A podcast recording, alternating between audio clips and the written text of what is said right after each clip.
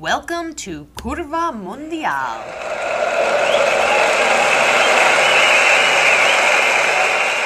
Hello, and welcome to another episode of Curva Mundial. I am your host, Sal Bono, and today my guest is the co-organizer of Rainbow Toffees, the LGBTQIA plus supporters group of Everton.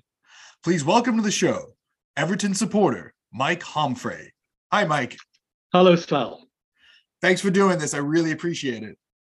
No problem. No problem. It's nice to have a chat to you across the Atlantic. um, I'm coming to you today uh, after a very interesting uh, morning for me, afternoon for you, for uh, for Everton.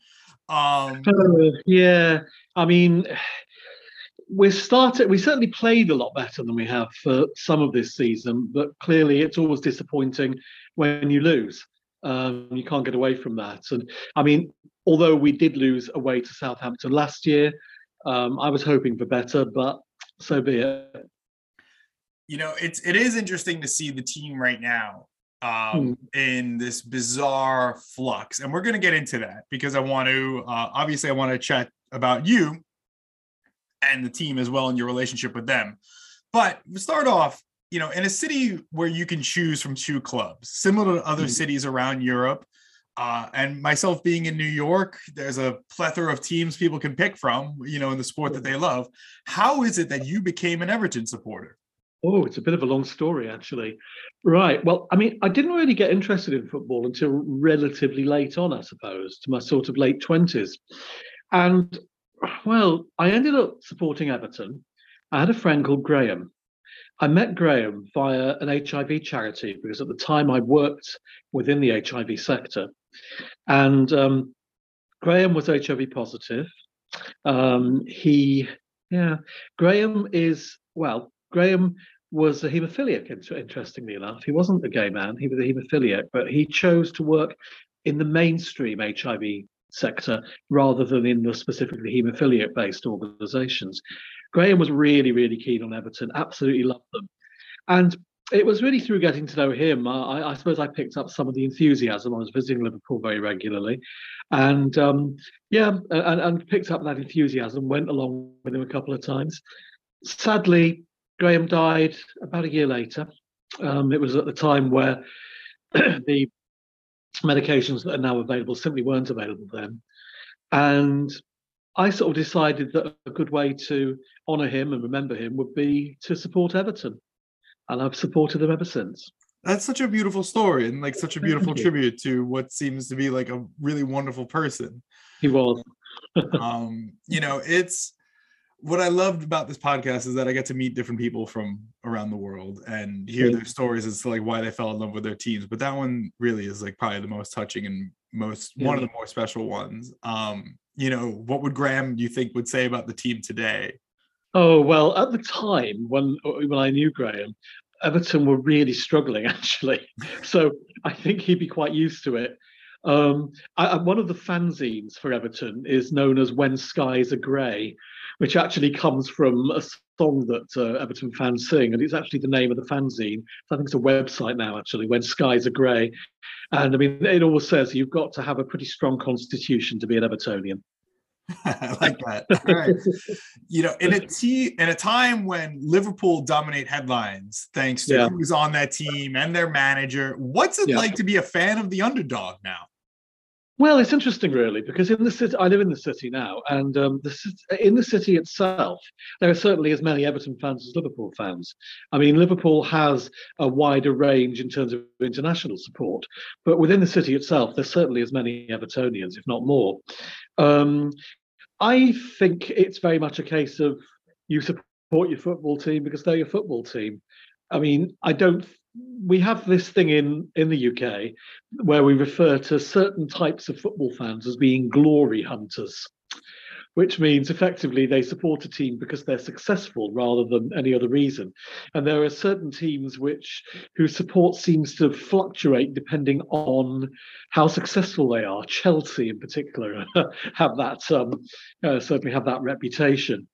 Um, yeah but uh, i think Everton certainly have a very loyal following, and goodness me, some of the some of the games we've had to see recently, you need to be loyal to to stick with them. But you know, we yeah, we, we do have a very loyal following. I hope bluer skies are ahead instead of the grayer I one. so. I mean, obviously, our concern is that we don't end up getting relegated. Mm. Um, we are perilously close to that at the moment. But you know, let's be positive and hope for the best. There you go. Um, if you can, take me to the city center of what Liverpool is like, because in my mind, thanks to the Beatles, and Mhm. thanks to, uh, and thanks to the Liverpool Football Club just being a huge influence on the, you know, they're just a big team. And again, like I like the fact that there is a wonderful underdog team there, but the team itself, they seem to dominate the headlines as we Not discussed. in the city, no. I don't. That's not true in the city, though. As I say, Great. Liverpool. So and take me there. no, not at all. Oh, Liverpool and Everton. Then the grounds are about um, three miles north of the city centre, and they are literally five ten minutes walk from each other. Wow. There's a park called Stanley Park. Anfield, the uh, the Liverpool ground, is on one side of the park. Goodison Park, which is our ground, is on the other side of the park wow. and they're literally 10 minutes walk from each other. Um, so, I mean, the, the, the two clubs are a very important part of the city in all sorts of ways. Um, you know, they certainly bring a lot of people into the city, but also they're, I mean, often people say that, you know, football in Liverpool is a bit like a religion. You know, you support your side and you, you support your side through thick and thin. And um, certainly, football is a very important part of the culture of the city. One of the first things, if you ever get into a taxi in Liverpool, one of the first things you'll get asked within the first couple of minutes is if you're blue or red. Wow. Um, that, you know, that's it's something really central to what makes up the city, and you know what makes it tick. But the grounds are not actually in the city centre; they're about three miles north of the city centre. Wow. Okay. Well, thank you for clarifying that. You know, it is interesting hearing this perspective from someone that just like lives right in the middle of it. You know, Everton, the appeal has always been is that they're part of the working class of the city and the fans. Is that true? Is that I, I would say so, actually. Yeah, I mean, I'd say that Everton have a very strong local following. Um, and yeah, I mean, Liverpool is a city that's gone through huge economic turmoil um, over the last 50 years or so. At one time, we had the highest unemployment in the whole of the country. And yeah, I would certainly say that um, the football clubs have a, a really important role to play in that. Everton, in particular, have a really strong reputation in that regard. We have a, an organisation called Everton in the Community, which operates community projects throughout the city. And it's really seen as the sort of blueprint, really, for community involvement in football. Very successful and something that I think is, again, massively important to the city. Um, I'd also say that the, the yeah, I'd say also that the club operates a, a number of other sort of things as well. There's it runs an academy um, for kids who perhaps haven't fitted in that well into mainstream schools and so on. Um, the club also has a very strong presence within the city itself. Um, you know, via Everton in the community, certainly. I mean, one project, an interesting project which does operate across the divide, as it were, is an organisation called Fans Supporting Food Banks. Um, and this this organisation basically collects food at both home matches, Liverpool and Everton, and distributes that to local food banks for people in need. And that's a joint initiative between both Liverpool and Everton supporters. Um, so you know the, the clubs, both the clubs, are very much part of the city. But I certainly think it's generally agreed that Everton in the community is probably the best example of that in the whole of the Premier League. Wow.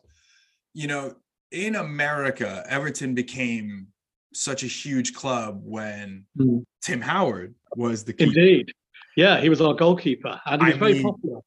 We all used to shout "USA, USA" every time he, he saved a goal. So yeah, you just kind of like answered the question I was about to ask, which was like, you know, was he as huge overseas as he was? Because here it was like, you know, that to me, like when I think of my favorite player for Team USA and the Mhm. Captain America, so to speak, if you want to use the comic book lingo, it was him. You know, he was so huge Mhm. here, and that team was that he was the best advertisement for that club here in the states. Yeah, absolutely. And I'm happy to hear that he was as big and appreciated overseas. Oh, he yeah. was. Uh, he was very, very popular, very popular in the club indeed. Absolutely. We also had a player called Landon Donovan. Yes, of course. Uh, yeah. That's right. He did play for a minute. Yeah. He did. Yeah, he did. So, yeah, but Tim Howard was with us for a number of seasons before he returned to the States. And um, yeah, he was he was extremely popular. He really was. Yeah, absolutely. Yeah, I forgot that Landon Donovan had that like six month loan spell for from the Galaxy. That's right. He gave me twice actually. There were two. Oh, he did. He did okay. two spells with us. Yeah, he did two spells with us. Yeah. Wow. You know, uh, a couple years ago, my favorite manager of all time, Carlo Ancelotti, signed to the Toffees. Uh, and shocked the world at his appointment. You know, did you yeah. feel as a fan that this could be it? Like, and but he left as quickly as he well, came. Uh, what did you make of that? We we've had a bit. Well, we've had a, a, real difficulty with managers over the last few years. Yeah, we've got through six managers in as many seasons, and I mean, we had David Moyes for quite a long time. He eventually left us for a short-lived and not very successful spell at Manchester United. Since then, we've had managers, none of whom have stayed really for much longer than the season, and none of them really have clicked for various reasons. Ancelotti was a huge catch, but I don't think his heart was ever in it, to be honest. And I think it was pretty obvious when he got the offer to return to Real Madrid, he took it like a shot. The thing is, if you actually look at his past, he's not really a builder. And what Everton needs now is someone who can build the club and who can actually build us back. And I don't think he was really capable of doing that. And to be honest, his record wasn't really any better than any of the other managers we've had. On paper, of course, it should have been. It should have been greatly superior. The reality was it wasn't. Do you think it comes down to the players at that point? And do you still think it comes down? I think we have a, a, a, bit of an issue because we've had so many managers. Each of those managers has bought a different set of players. We've spent an awful lot of money on them over the years, but in many ways, they don't work particularly well together as a team. Uh, and I think that's been the problem. And I think that's something which Frank Lampard now is really going to have to work at because I think what we've had is a number of different players signed at different times who don't really gel all that well together. And I guess that's something which we're just going to have to see what happens over the next few months. But we made a couple of good signings and, and let's see if it works. Yeah, I, I, really, really do hope that Van de Beek shines for yeah, the Toffees. I, I love that kid and I, I want the best for him. And it didn't work out at Manchester. No, it didn't. It didn't. And Dele Alli as well, who yes, started right. off so well at Tottenham, has faded in recent seasons. But let's hope he can do the do the biz for us as well. I mean, I think there's a lot of goodwill towards Frank Lampard, certainly, and um, I think he does seem he certainly is playing in more the style that Everton fans want to see. And I think we all know it's going to be an uphill struggle. It's going to be a challenge, but I do think there is a, a feeling that we want to give him the best opportunity. The same couldn't be said for his predecessor simply because of the history with Liverpool. And I just don't think there was the, I, I think there was always some suspicion right from the start. Yeah. And, um, you know, I, I, think that was a problem. And uh, in the end, I think if he'd really succeeded, it would have been beaten. But because he didn't, um, I don't think it really improved matters very much. I agree um Benitez didn't make sense to like and I'm not an Everton fan. I was scratching my head going like this doesn't make well, any sense. Okay, he was available. He lives locally and I think there was a feeling that well he does have a good record. He has been successful in the past. Um but it wasn't to be. And I think a lot of fans were never really that keen on the idea, although they were prepared to give him a try. Interesting. All right.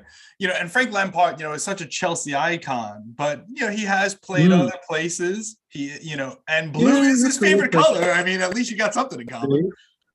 Absolutely. Yeah, I think so. Um, and I think, you know, you've got to remember as well that for most managers, I mean, they're not fans, they're doing a job and they're getting paid very well for it. And basically, I want him to do a good job.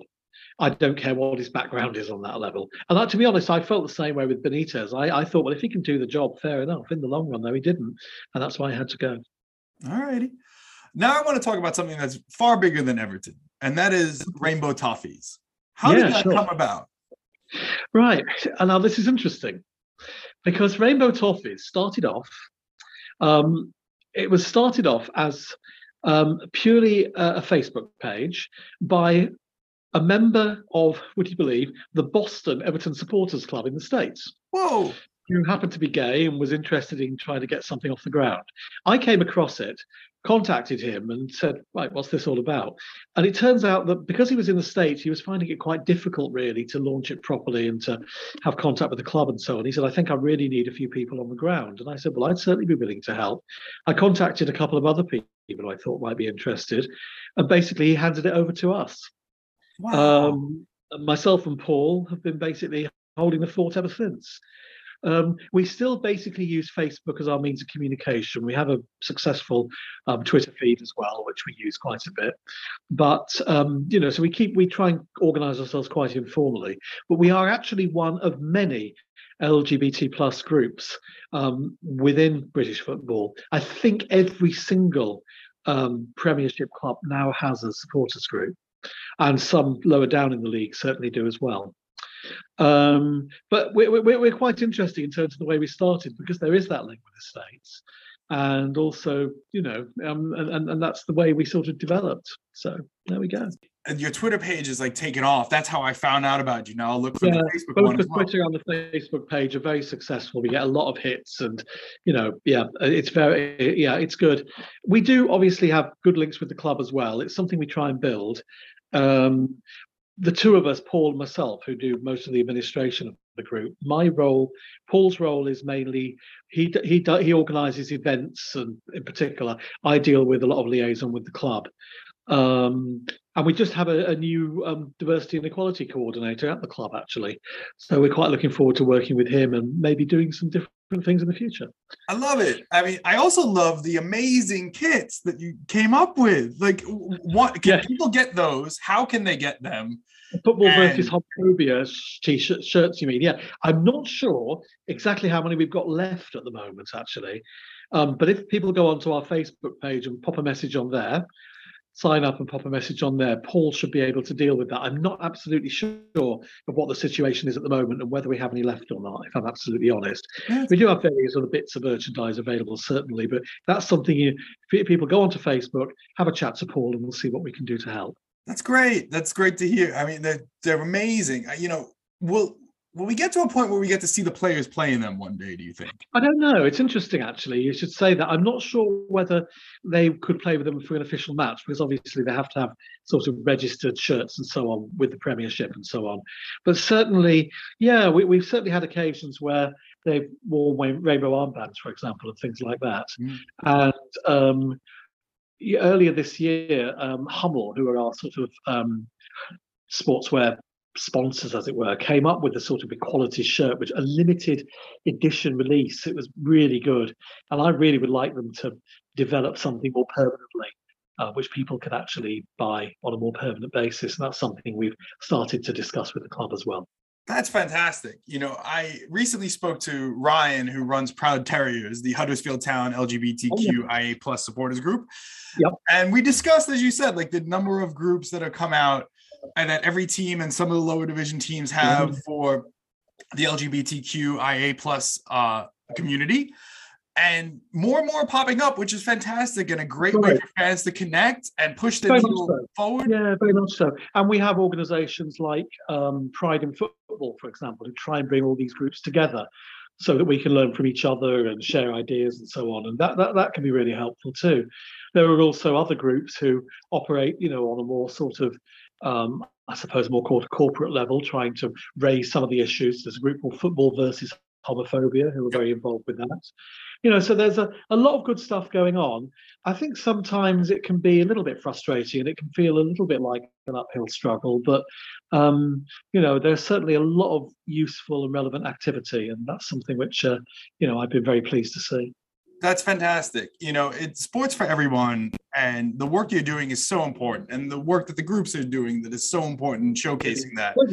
It certainly should be for everyone, shouldn't it? I mean, right. it's an odd thing though, where we don't have a single openly gay player in the entirety of the Premiership. Now, I think that suggests to me that there is still some degree of homophobia at, uh, you know, at that level. You know, what's interesting is that in the states and this is not to compare athletes uh, from different parts of the but you know i've seen athletes in the nba you know rightfully protest police brutality. I've seen athletes, you know, obviously in the NFL, Colin Kaepernick took a knee, you know, and the, it's the knee seen around the world, and now Premier League players are taking a knee, and rightfully Indeed, so. Yeah. All, you know, all wonderful things to push the needle of progress forward. But mm. you, when you have someone like LeBron James or Colin Kaepernick coming out and supporting this, you don't see, and this is not to throw Ronaldo under the bus, but if he's the face of the Premier League, you don't see a major player even in the Premier League. Like I don't see Harry Kane saying anything. I don't see. There have been Ronaldo. some, to be fair. One of our players, Richarlison, has certainly said something. Jordan Henderson for Liverpool has certainly been outspoken on the issue. So there are some. Mm-hmm. But I think it's interesting, as I say, I think it's particularly interesting that we still don't have any actual openly gay player right. who's come out and said, I'm gay. I cannot believe out of all the players in the Premiership that they're all heterosexual. I just can't believe that. Right. But certainly on a public level, that is still the case. You know, it's uh, how does that make you feel? Um, bemused actually on one level, mm. and a little bit frustrated because I do actually think it's going to be very important to make sure that we do. Um, yeah, I think it's going to be very important to make sure that we do um, create the sort of environment where it's players feel that it's something they want to do. I think perhaps as time moves on, it's almost inevitable, isn't it, that there are going to be young players who get involved with clubs perhaps at academy level um, who are already out and it won't be perhaps such an issue for them, but um, it, certainly still seems to be at the moment. So, yeah, what can I say? Um, it is quite frustrating, and we're all sort of waiting maybe for the first person to have the courage to do so. It does appear, doesn't it, that football is somewhat behind the times in comparison to other aspects of society. Having said that, it's not the only sport with the problem. Can you think of an openly gay male tennis player, for example? I can't. So no, it's absolutely you know, true. Yeah. It's not just football. Having said that, football in, in the UK at least has such a huge sort of cultural importance that I think an out football player would make an enormous um, impact for that reason. Mm-hmm. Well, I know I, I think the real test is going to be is Premiership football in particular a space where an openly gay player can feel safe and comfortable to come out. For sure. And do you feel like do you feel that it's not safe at the well, moment? Well, no one's done it, so I can right. only assume there must be right. a reason for that. Mm-hmm. Um, yeah, that's all I can say, really. I mean, whilst someone hasn't done it, what can you say? You know, it's difficult to argue otherwise. Right, right. You know, what is interesting though is is that you know what rainbow toffees as we discussed and all the other groups are doing is so much bigger than football and bringing inclusivity yeah. and awareness and a safe space sure. for fans. You know there are over 50 lgbtqia plus supporters groups in in mm. just in the uk alone. Mm, um, absolutely. and it's you know but you don't hear that coming from other countries you know? So what do you say to someone who's listening to say oh, spain or in italy or even in the us right now to craft their I mean, own yeah, yeah, I mean, I know in some other countries they, there are certainly supporters groups around. Certainly, I know there are some in Germany, for example. Mm. I'm not quite sure. I, I, mean, we've had there have been international conferences held of supporters groups, so I know they do exist in Europe, for example. I guess really, if people want to start a group, all I can say is go ahead and do it. There are all sorts of ways that you can do it, and you only need a couple of people to get it going, really, and um, try and spread the word as best you can certainly social media is a good way of making a start. And um, you know, I, th- I think it's something which I would, you know, say to people, yeah, if it's something you want to do, go ahead and do it. How fulfilling is it for you to be doing what you're doing? Oh gosh, I enjoy doing it. I mean, sometimes it can be a little bit frustrating, and you feel perhaps you like to make a little more progress than, than you are. But I mean, having said that, um, you know, it's something I choose to do. It's something I've chosen to be involved with. I'm not quite as involved as perhaps I was a couple of years ago because of the COVID issue and so on. A lot of the things that we used to do, we weren't able to do.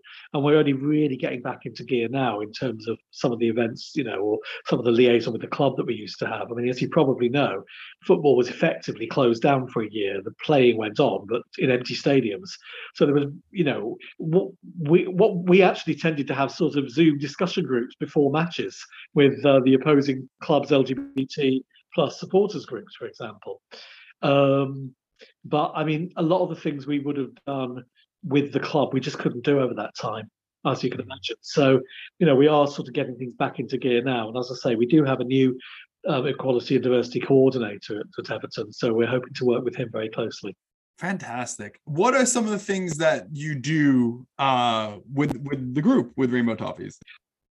Right. Well, we, as I say, we have a number of different sorts of, we, we do quite a lot of work with the club in terms of working with them on events they organise, policies, um, things that perhaps are part of the sort of national calendar. Although I, I think there's a feeling that we want to do things that are away from that as well, do things because we want to do them, not because it's a particular event, you know. Uh, something which Paul, my, my, colleague, has started to, to organise. He's got together basically a Rainbow Toffees football t- football team, um, and we play other organisations, basically organising sort of charity matches. And that's something which we've done quite a bit of. We've organised social events in the past as well. Again, that's you know gone by the by a little bit over the last couple of years, but I'm, I'm certainly hoping that um, you know I'm certainly hoping that uh, we will move back into doing more of those sort of things. And as I say, I'm certainly looking forward to seeing what happens with the club and the ideas that they have to promote um, equality on the broad level, really, at um, at Everton. For sure. Now, time for a coffee break. Curva Mundial is sponsored by Mod Cup Coffee in Jersey City, but you can get it anywhere in the world from modcup.com. Mod Cup, drink modern coffee. Use code MUNDIAL for 10% off your first order. All right, Mike. Um, we're about to hit my favorite part of the okay. podcast, which is three questions I ask every single guest. Um, okay. Rapid fire questions uh, about your fandom and for the club. Uh, don't feel no pressure. This is the fun part. This is the fun part. so we're in the home stretch. Okay. I call this the home stretch. Okay. So if you could bring back one retired player to your club, alive or dead, mm-hmm. who would it be and why? Dixie Dean. Wow. I mean, way before my time, but he's a legend. Dixie Dean is just a legend. I think it would be amazing to see what they could do with him now, given the sort of advancement in things like nutrition and training and so on. Yeah, Dixie Dean. There's a uh-huh. statue of him outside Everton, outside the park end, and um, yeah, absolutely, Dixie Dean. All right. Now, pretending money is not an option, despite the fact that Everton does have a lot of money, but this is fantasy football now. If your club yeah. could sign one player today, who would it be and why? Oh my goodness me. Um, totally, I've totally gone blank. You know, what a question. Uh, um, Hmm. You know, sometimes you can ask a question and my mind just goes completely blank. And I guess, oh gosh, Kevin De Bruyne.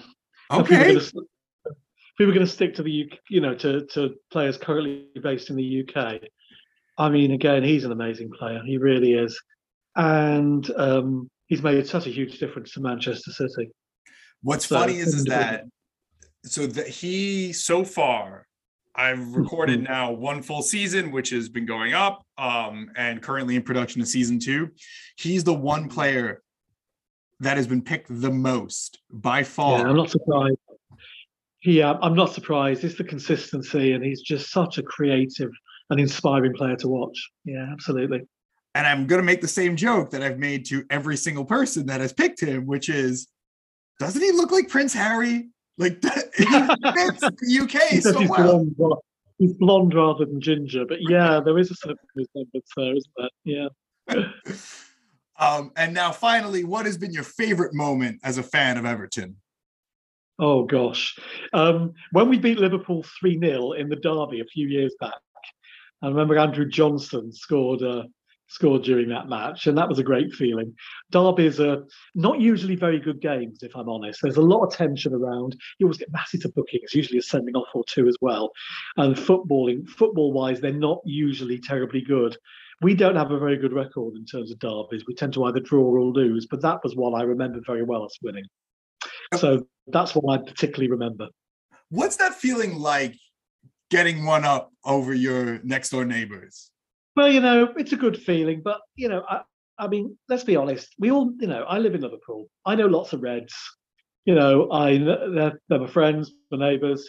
I don't have any problem with Reds. I mean, you know, there's a lot of a lot of sort of needle going on between us, but ultimately, we're all football fans and we live in the same city. And I mean, I certainly have worked with Paul, who runs the Kop Outs group, the Liverpool fans group. We've organised stuff together, you know, and um, ultimately we're on the same side when it comes to LGBT plus rights in football. So you know, we want to work together on that just as much as you know we're rivals. We'll always be rivals, but we also know where we need to work together across that divide. There's so, a beautiful life you know, lesson right there. Yeah, absolutely. Mike, thank you so much. This has been so great. Follow us on Twitter at Curva Mundial Pod and subscribe to us on Spotify and Apple Podcasts. Thanks for listening.